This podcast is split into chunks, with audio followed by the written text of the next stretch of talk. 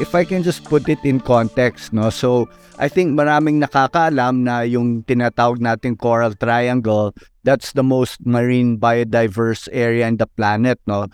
So, yung Pilipinas, kasama siya sa Coral Triangle, those are six countries. Uh, Philippines, Malaysia, Indonesia, Timor-Leste, Solomon Islands, and Papua New Guinea. So, six countries, six million square kilometers. Yun yung pinaka-biodiverse marine area on the entire planet. Pero sa gitna ng Coral Triangle, there's an even more biodiverse area. Only three countries are part of it. Tawag dun Sulu-Sulawesi Seascape, Philippines, Malaysia, and Indonesia. So kung tutusin, parang dartboard yan. The six countries make out the ring of the dartboard the Sulu-Sulawesi Seascape is the middle, pero yung pinaka-bullseye of the bullseye, tawag nga ng scientist, center of the center, yun yung Verde Island Passage. So clearly, yung pinaka-obvious lang to the to the naked eye, ang dami ng langis that has washed up on shore.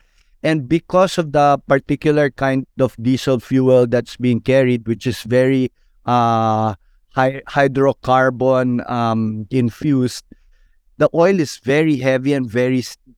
Ang hirap linisin, talagang dumidikit sa sa bato, dumidikit sa coral, dumidikit sa buhangin, dumidikit sa seagrass, dumidikit sa mangroves. And uh, ang hirap linisin niya. And to top it all off, very toxic yan sa human beings. It can affect our heart, our liver, our kidneys. It's even carcinogenic.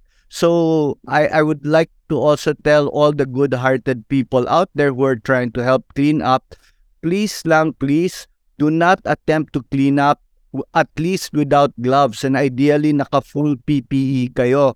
Kasi if you inhale the fumes, mahihilo kayo, masusuka kayo. If you touch it, maari kayong ma-poison din. No? So you have to be very careful. So yung nga yung damage, Howie, yung surface damage, no? and we're talking about seabirds rin, sabi mo earlier.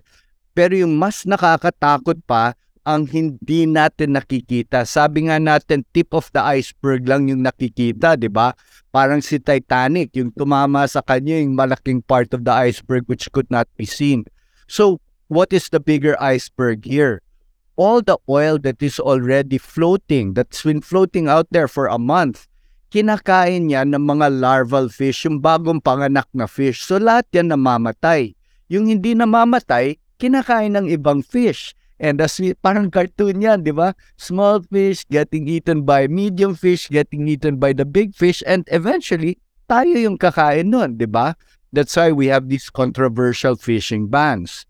And then, uh, yung mga plankton, yung mga microorganisms na lumulutang sa dagat, kinakain niya rin yung oil na yan. And If that happens, maaring mamatay yung plankton or we might end up having mga red tides and then uh, yung mga mangroves again no yung naa-absorb ng uh, nag-absorb ng mga langis mangroves are really critically important pati na yung seagrass kasi they absorb so much of the CO2 in the atmosphere sila na nga yung tinatawag ng the lungs of the planet kasi yung Amazon rainforest halos sunog na lahat So our mangroves and our seagrass are the most critical. Namamatay sila because of the oil.